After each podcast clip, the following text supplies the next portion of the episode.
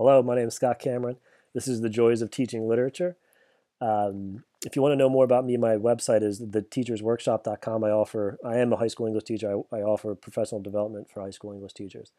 Um, so this week's topic is poetry, how students come to love poetry. So it's a good time to read. Well, it's, a, it's always a good time to read and listen to poetry. It's a very good time to write poetry, however. Billy Billy Collins starts his poem Introduction to Poetry by talking about what about how he asks his students to read poetry. Here's a line from that poem. I ask them to take a poem and hold it up to the light, like a color slide, or press an ear against its hive. I remember listening to Christian uh, Wiman of Poetry Magazine on PBS say that people that people might not like poetry because their teachers taught them to write a thesis statement. You know, if you think about it, it has a single meaning. Uh, we're saying like, well, let's take this poem and give it a single meaning, right, instead of many. And that is the the wonder and the beauty of poetry is that there are many, many meanings. The more, the better, right? A poem contains limitless possibilities. But this is also a reason that students get frustrated with poetry they want a single answer because one answer is easier than many.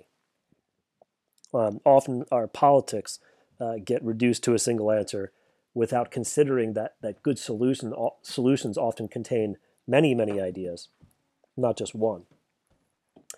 Uh, the uncertainty of poetry is often where students get lost, but where I wallow. Where things get hazy, things reveal their beauty and their complexity. Whenever I don't know, I sink my teeth in. That's where we linger and hang around for a while and let our minds run away to a place that doesn't exist in the poem. The wildness of the language draws us in. The less realistic it is, the less it makes sense, the more it reveals the truth to us. We must let our imagination take over. Like a great solution in physics, the poem must move from fragmented reality to fragmented reality before coming together. Poetry, in its, in its structure and in its chaos, fine tunes existence and allows the reader to both embrace the mysteries of life and find, ans- find answers to life's questions. Every time you come back to a great poem, it reveals more meanings. If, if music moves a body, poetry moves the mind. Some students may accept these challenges of poetry, but others will love it more for its sounds. And by sounds, I mean not only its poetic sounds, uh, but its emotional sounds, the sounds it brings out of us when we read it out loud.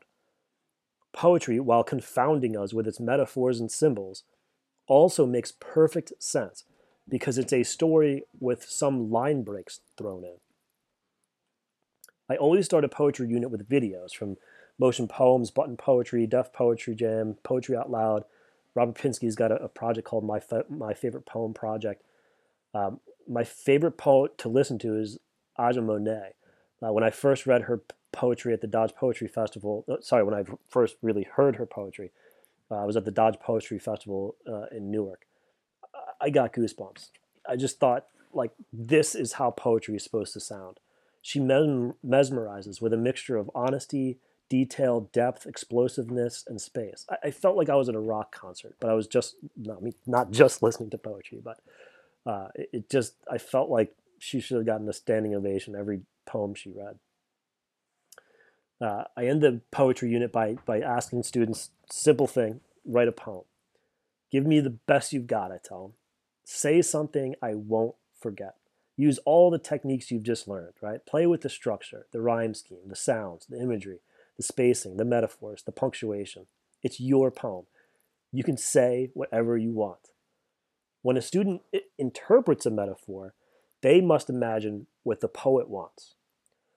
But when they create a metaphor, they express their reality with their own perspective and voice. So, what better time to be alone with our thoughts and figure out life? What better time to write poetry and listen to each other? Maybe it's time to write an essay on poetry, but maybe it's time to record a long interpretation of a poem. Maybe it's time to write a poem and then record a reading of it.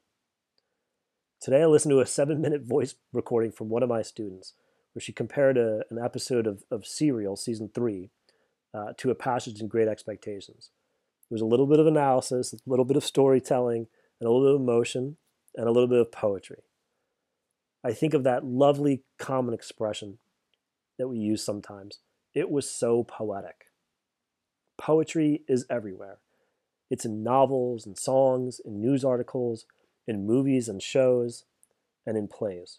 It's all around us, in our conversations and in our minds. Thanks for listening.